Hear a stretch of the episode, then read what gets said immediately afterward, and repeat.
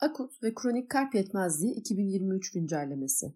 Yazan Mehmet Göktuğ Efkan, seslendiren Meltem Polat. 13 Ekim 2023. Akut ve kronik kalp yetmezliğinin tanı ve tedavisine yönelik 2021 ESC kılavuzunun 2023 odaklı güncellemesi. Bu yazımızda yakın zamanda yayınlanan ve 2021 yılı akut ve kronik kalp yetmezliğinin tanı ve tedavisine yönelik ESC kılavuzunun 2023 yılı güncellemesi olan yazının önemli noktalarını paylaşacağım. Keyifli dinlemeler. Ön söz. Kılavuzlar bir hastanın belirli bir durumuyla ilgili en iyi teşhis ve tedavi yaklaşımını önerip sağlık profesyonellerine yardımcı olmak amacıyla mevcut kanıtları değerlendirmekte ve özetlemektedir. Avrupa Kardiyoloji Derneği yani ESC kılavuzları, ESC'nin belirli bir konudaki resmi konumunu temsil eder ve düzenli olarak güncellenir. ESC kılavuzlarını formüle etmeye ve yayınlamaya yönelik ESC politikaları ve prosedürleri ESC web sitesinde bulunabilir. Bu kılavuzda kullanılan öneri sınıfları ve kanıt düzeyleri tablo 1 ve 2'de sunulmuştur. Tablo 1 öneri sınıfları. Sınıf 1 belirli bir tedavi veya prosedürün yararlı, faydalı ve etkili olduğuna dair kanıt ve veya genel görüş birliği. Kullanılacak olarak ifade tavsiye edilir veya belirtilir. Sınıf 2. Belirli bir tedavi veya prosedürün yararlılığı, etkinliği hakkında çeşitli kanıtlar ve veya görüş ayrılıkları. Sınıf 2A. Kanıtların, görüşlerin ağırlığı, yararlılık, etkinlik lehinedir.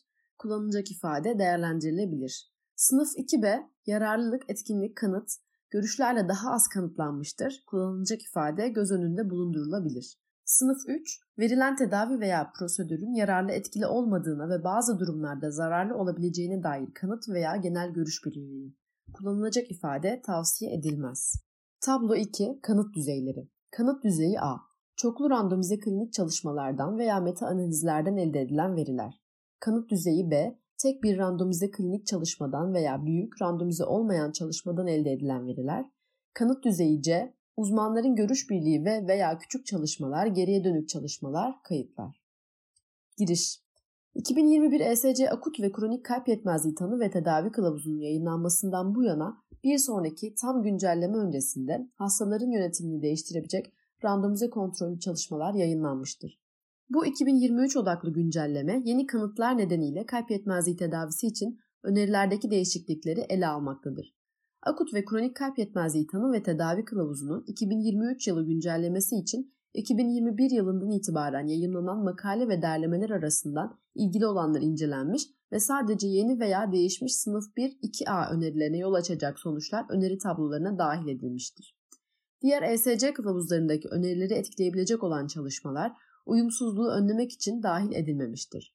Dahil edilen çalışmalar üzerinden korunmuş ejeksiyon fraksiyonlu kalp yetmezliğinin tanımını, normal ejeksiyon fraksiyonlu kalp yetmezliği ve normal ejeksiyon fraksiyonlu kalp yetmezliği için sol ventrikül ejeksiyon fraksiyonu eşik değerini değiştirme konuları tartışılmıştır. Korunmuş ejeksiyon fraksiyonlu kalp yetmezliği terimini korumaya ve bu terimle ilgili daha fazla değişikliği sonraki ESC kalp yetmezliği kılavuzlarına bırakmaya karar verilmiştir. Sonuç olarak 2021 ESC kalp yetmezliği kılavuzunun aşağıdaki bölümlerine ilişkin önerileri güncellemeye karar verilmiştir. 1. Kronik kalp yetmezliği, hafif derecede azalmış ejeksiyon fraksiyonuna sahip kalp yetmezliği ve korunmuş ejeksiyon fraksiyonlu kalp yetmezliği. 2. Akut kalp yetmezliği. 3. Komorbiditeler ve kalp yetmezliğinin önlenmesi. Kronik kalp yetmezliği 2021 ESC kalp yetmezliği kılavuzları kronik kalp yetmezliği sınıflandırmasını sol ventrikül ejeksiyon fraksiyonuna göre kabul etmiştir. Tablo 3'te görülmektedir. Tablo 3'te görüldüğü gibi azalmış ejeksiyon fraksiyonu, hafif derecede azalmış ejeksiyon fraksiyonu ve korunmuş ejeksiyon fraksiyonu olan kalp yetmezliğinin tanımları. Azalmış ejeksiyon fraksiyonu ile olan kalp yetmezliğinde semptomların yanında eşlik eden veya etmeyen işaretler varken sol ventrikül ejeksiyon fraksiyonunun %40'dan aşağı olması, hafifçe azalmış ejeksiyon fraksiyonu ile olan kalp yetmezliğinde semptomların varlığında veya yokluğunda işaretler eşlik ederken sol ventrikül ejeksiyon fraksiyonunun %41 ila 49 arasında olması, korunmuş ejeksiyon fraksiyonlu kalp yetmezliği için semptomların yanında eşlik eden işaretlerin varlığı ya da yokluğu durumunda sol ventrikül ejeksiyon fraksiyonunun %50'den eşit veya daha fazla olması ve beraberliğinde artmış natriüretik peptitler de dahil olmak üzere sol ventrikül diastolik fonksiyon bozukluğu, yüksek sol ventrikül dolum basınçları varlığıyla tutarlı kardiyak yapısal ve veya fonksiyon anormalliklerin objektif kanıtı. 2021 yılı kılavuzlarından SGLT2 inhibitörleri ile ilgili öneride bulunmayı sağlayacak iki araştırma yayınlanmıştır. Bu araştırmaların sonuçlarına bakıldığında özellikle her ikisinin de birinci sonlanım noktalarına ulaştıkları ancak bunu kardiyovasküler ölümlerde değil kalp yetmezliğinden hastaneye yatışlarda azalmayla gerçekleştirdikleri görülmüştür. 2021 ESC kalp yetmezliği kılavuzundaki diğer tedavilere yönelik önerilerle tutarlı olarak tedavi için NT-pro-BNP eşik değerleri belirtilmemiştir. Bununla birlikte 2021 ESC kalp yetmezliği kılavuzundaki kalp yetmezliği tanı algoritmasında yüksek natriüretik peptit konsantrasyonlarının genellikle bu tanıya dolaylı olarak dahil olduğu unutulmamalıdır. Bu iki deneme dikkate alınarak hafif derecede azalmış ejeksiyon fraksiyonu olan ve korunmuş ejeksiyon fraksiyonu olanlar için aşağıdaki önerilerde bulunulmuştur. Öneri tablosu 1. Hafif derecede azalmış ejeksiyon fraksiyonu olan semptomatik kalp yetmezliği olan hastalarında kalp yetmezliği nedeniyle hastaneye kaldırılma veya kardiyovasküler ölüm riskini azaltmak için bir SGLT2 inhibitörü önerilmektedir. Kanıt düzeyi sınıf 1A. Öneri tablosu 2. Korunmuş ejeksiyon fraksiyonu olan semptomatik kalp yetmezliği olan hastalarda kalp yetmezliği nedeniyle hastaneye kaldırılma veya kardiyovasküler ölüm riskini azaltmak için bir SGLT2 inhibitörü önerilmektedir. Sınıf 1A. Şekil 1'de görüldüğü gibi hafif derecede azalmış ejeksiyon fraksiyonu olan kalp yetmezliği hastaların yönetiminde sıvı tutulması için diüretik kullanımı sınıf 1 düzeyinde, dapaglifozin, empaglifozin sınıf 1 düzeyinde, ACE inhibitörü, ARNİ'ler ve ARB'ler sınıf 2B düzeyinde, MRA'lar sınıf 2B yüzeyinde, beta blokörler sınıf 2B düzeyinde önerilmektedir. Korunmuş ejeksiyon fraksiyonu olan kalp yetmezliği olan hastaların tedavisinde Sıvı tutulması için diüretikler sınıf 1 düzeyinde, dapaglifozin, empaglifozin sınıf 1 düzeyinde, etiyoloji, kardiyovasküler ve kardiyovasküler dışı eşlik eden hastalıkların tedavisi sınıf 1 düzeyinde önerilmiştir. Akut kalp yetmezliği Akut kalp yetmezliği tedavisinin ana hatları son 2021 ESC kalp yetmezliği kılavuzunda belirtilmiştir. Bu kılavuzdan bu yana diüretiklerin yanı sıra akut kalp yetmezliği hastalarına yönelik yönetim stratejileri üzerine denemeler yapılmıştır. Sonuçlar burada özetlenmiştir. Tıbbi tedavi, diüretikler. Akut dekompanze kalp yetmezliği vakalarında gerçekleştirilen iki randomize kontrollü çalışmanın sonuçları incelenmiştir. Bu çalışmalardan ilki standart intravenöz diüretik tedavisine eklenen intravenöz asetozolemit tedavisinin etkinliği ölçülmüştür. Birincil sonuç noktası randomizasyondan sonraki 3 gün içinde hacim fazlalığı belirtilerinin olmaması ve dekonjestif tedavisinin yükseltilmesine gerek olmaması olarak tanımlanmıştır. Çalışma sonlanım noktasında gerekli kanıtları sunmuştur. Ancak sonuçta daha fazla çalışmaya ihtiyaç olduğu kararı alınmış. Diğer çalışmada da akut kalp yetmezliği hastalarında oral hidroklorotiazit veya plaseboya ek olarak IV furosemid kullanılmıştır. Çalışmanın iki eş primer sonucu vücut ağırlığı değişikliği ve randomizasyondan sonraki 72 saatte hastalar tarafından bildirilen nefes darlığı hissine değişim olarak tanımlanmıştır. Ancak bu çalışma ile ilgili olarak da daha fazla çalışmaya ihtiyaç olduğu sonucuna varılmıştır. Akut kalp yetmezliği ile başvuran hastalarda diüretik tedavisi konusunda 2021 kılavuzuna ek olarak bir öneride bulunulmamıştır. Sodyum glukoz ortak taşıyıcı 2 inhibitörleri Akut kalp yetmezliği nedeniyle hastaneye yatırılan hastalarda empaglifozine erken başlanmasının etkinliğinin test edildiği çalışma incelenmiş ve sonuçlar üzerinde tartışılmıştır. Sonuçların sol ventrikül ejeksiyon fraksiyonundan bağımsız olarak kronik kalp yetmezliği hastalarında ve aynı zamanda klinik olarak stabil olduktan sonra kalp yetmezliği nedeniyle yakın zamanda hastaneye yatırılanlarda SGLT2 inhibitörleri için gösterilen sonuçlarıyla tutarlı olduğu belirtilmiştir.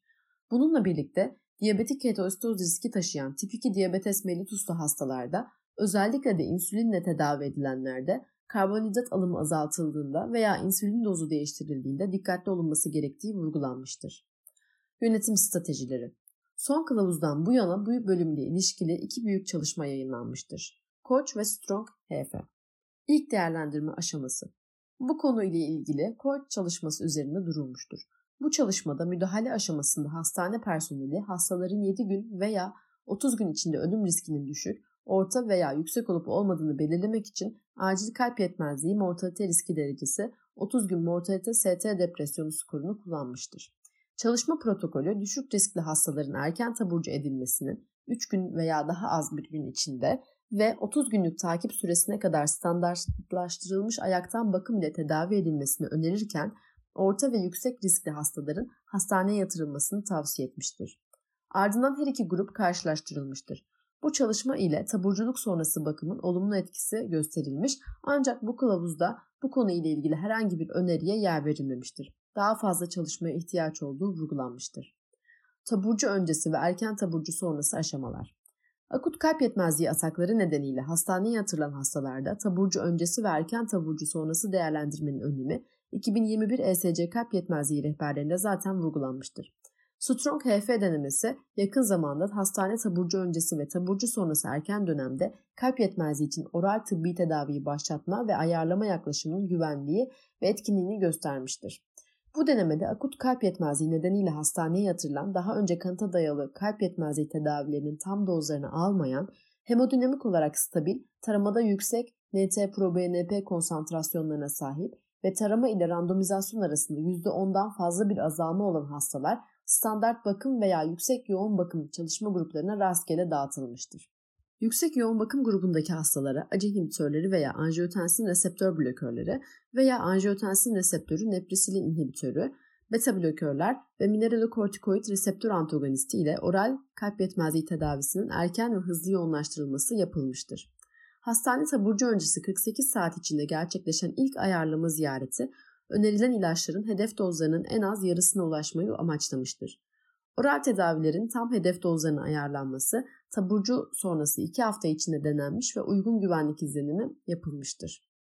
Tıbbi tedavinin güvenliği ve tolere edilebilirliğini değerlendirmek için randomizasyondan 1, 2, 3 ve 6 hafta sonra fiziksel muayene ve laboratuvar değerlendirmeleri, NT-proBNP ölçümünü içeren takip ziyaretleri gerçekleştirilmiştir. Strong HF sonuçlarına dayanarak Akut kalp yetmezliği hastane yatış sonrası ilk 6 hafta içinde oral kalp yetmezliği tedavilerinin başlatılması ve hızlı bir şekilde yükseltilmesi ve kalp yetmezliği nüksü ve tüm nedenlere bağlı özü ölümü azaltmak için taburcu sonrası yakın takip edilmesi önerilmiştir. Öneri tablosu 3. Akut kalp yetmezliği nedeniyle hastaneye yatırılan hastaların taburculuk öncesi ve taburculuk sonrası erken takibe ilişkin öneri. Öneri, kalp yetmezliğinin yeniden hastaneye yatırılması veya ölüm riskini azaltmak için kalp yetmezliğinin hastaneye yatırılmasından sonraki ilk 6 haftadaki taburculuktan önce ve sık dikkatli takip ziyaretleri sırasında kanıta dayalı tedavinin yoğun bir şekilde başlatılması ve hızlı bir şekilde yükselmesi stratejisi önerilmektedir. Öneri düzeyi sınıf 1B. Komorbiditeler, kronik böbrek hastalığı ve tip 2 diyabetes mellitus. 2021 ESC kalp yetmezliği kılavuzu diyabetli hastalarda kalp yetmezliğinin önlenmesine yönelik öneriler sunmuştur. Bu güncelleme kronik böbrek hastalığı ve tip 2 diyabetes mellitus hastalarında kalp yetmezliğinin önlenmesine yönelik yeni öneriler sunmaktadır. Önceki çalışmalar diyabetik nefropatili hastalarda kalp yetmezliği olaylarını önlemede ARB'nin etkilerini göstermiştir. Hem böbrek hastalığı, küresel sonuçların iyileştirilmesi hem de 2022 Amerikan Diyabet Derneği diyabette tıbbi bakım standartlarının tavsiyeleri, KBH, diyabet ve hipertansiyon veya albüminorisi olan hastalar için acı inhibitörü veya ARB ile tedaviyi önermektedir. Sodyum glukoz taşıyıcı 2 inhibitörleri. Bu konu ile ilgili son dönemde erken kesilmiş iki randomize kontrollü çalışma ve bir meta analiz yayınlanmış ve bu kılavuz güncellemesinde bu çalışmalar üzerinde durulmuştur. Bu çalışmalar sonucunda tip 2 diyabetes mellitus ve KBH hastalarında kalp yetmezliği nedeniyle hastaneye yatış ve kardiyovasküler ölüm riskini azaltmak için SGLT2 inhibitörlerinin kullanılması önerilmiştir. Finerenon Finerenon yakın dönemde diyabetik böbrek hastalığına sahip hastalarda iki çalışmada test edilmiş. Bu çalışmaların sonuçları bu kılavuz güncellemesi için incelenmiş ve sonuç olarak finerenon KBH ve tip 2 diyabetesli hastalarda kalp yetmezliği nedeniyle hastane yatışlarını önlemek için önerilmiş. Öneri tablosu 4. Tip 2 diyabetes mellitus ve kronik böbrek hastalığı hastalarında kalp yetmezliği nedeniyle hastaneye yatış veya kardiyovasküler ölüm riskini azaltmak için SGLT2 inhibitörleri önerilmektedir. Öneri düzeyi 1A. Tip 2 diyabetes mellitus ve kronik böbrek hastalığı hastalarında kalp yetmezliği nedeniyle hastaneye kaldırılma riskini azaltmak için finerenon önerilmektedir. Öneri düzeyi 1A. Demir eksikliği 2021 ESC kalp yetmezliği kılavuzları demir eksikliğinin tanısı ve tedavisi için önerilerde bulunmuştur. Ancak yeni eklenen çalışma ve meta analiz sonuçları bu kılavuz güncellemesi için tekrar değerlendirilmiştir. Bu sonuçlar demir eksikliği olan kalp yetmezliği hastalarında IV demir tedavisi etkilerini karşılaştıran randomize kontrollü çalışmaların meta analizlerine dahil edilmiştir.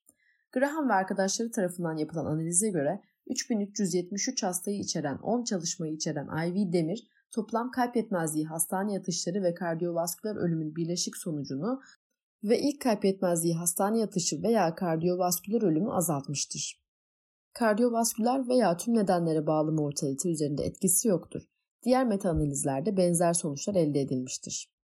Pivotal denemesinde yüksek doz IV demir rejimi son dönem böbrek hastalığı için diyalize giren hastalarda ilk ve tekrarlayan kalp yetmezliği olaylarının insidansını azalttı. Mevcut denemeler ve son meta-analizlere dayanarak IV demir takviyesi artık azalmış ejeksiyon fraksiyonlu kalp yetmezliği veya hafif azalmış ejeksiyon fraksiyonlu olan kalp yetmezliğine sahip ve demir eksikliği olan hastalarda semptomları ve yaşam kalitesini iyileştirmek için önerilmekte ve kalp yetmezliği hastalarının riskini azaltmak için düşünülmektedir. Öneri tablosu 5 Azalmış ejeksiyon fraksiyonlu kalp yetmezliği ve hafif azalmış ejeksiyon fraksiyonlu kalp yetmezliği ve demir eksikliği olan semptomatik hastalarda kalp yetmezliği semptomlarını hafifletmek ve yaşam kalitesini iyileştirmek için intravenöz demir takviyesi önerilmektedir. Öneri düzeyi 1A. Azalmış ejeksiyon fraksiyonu kalp yetmezliği ve hafif azalmış ejeksiyon fraksiyonlu kalp yetmezliği ve demir eksikliği olan semptomatik hastalarda kalp yetmezliği nedeniyle hastaneye kaldırılma riskini azaltmak için ferrik karboksimaltoz veya ferrik dezoromaltoz ile intravenöz demir takviyesi düşünülmelidir. Öneri düzeyi 2AA. Dinlediğiniz için teşekkür ederim.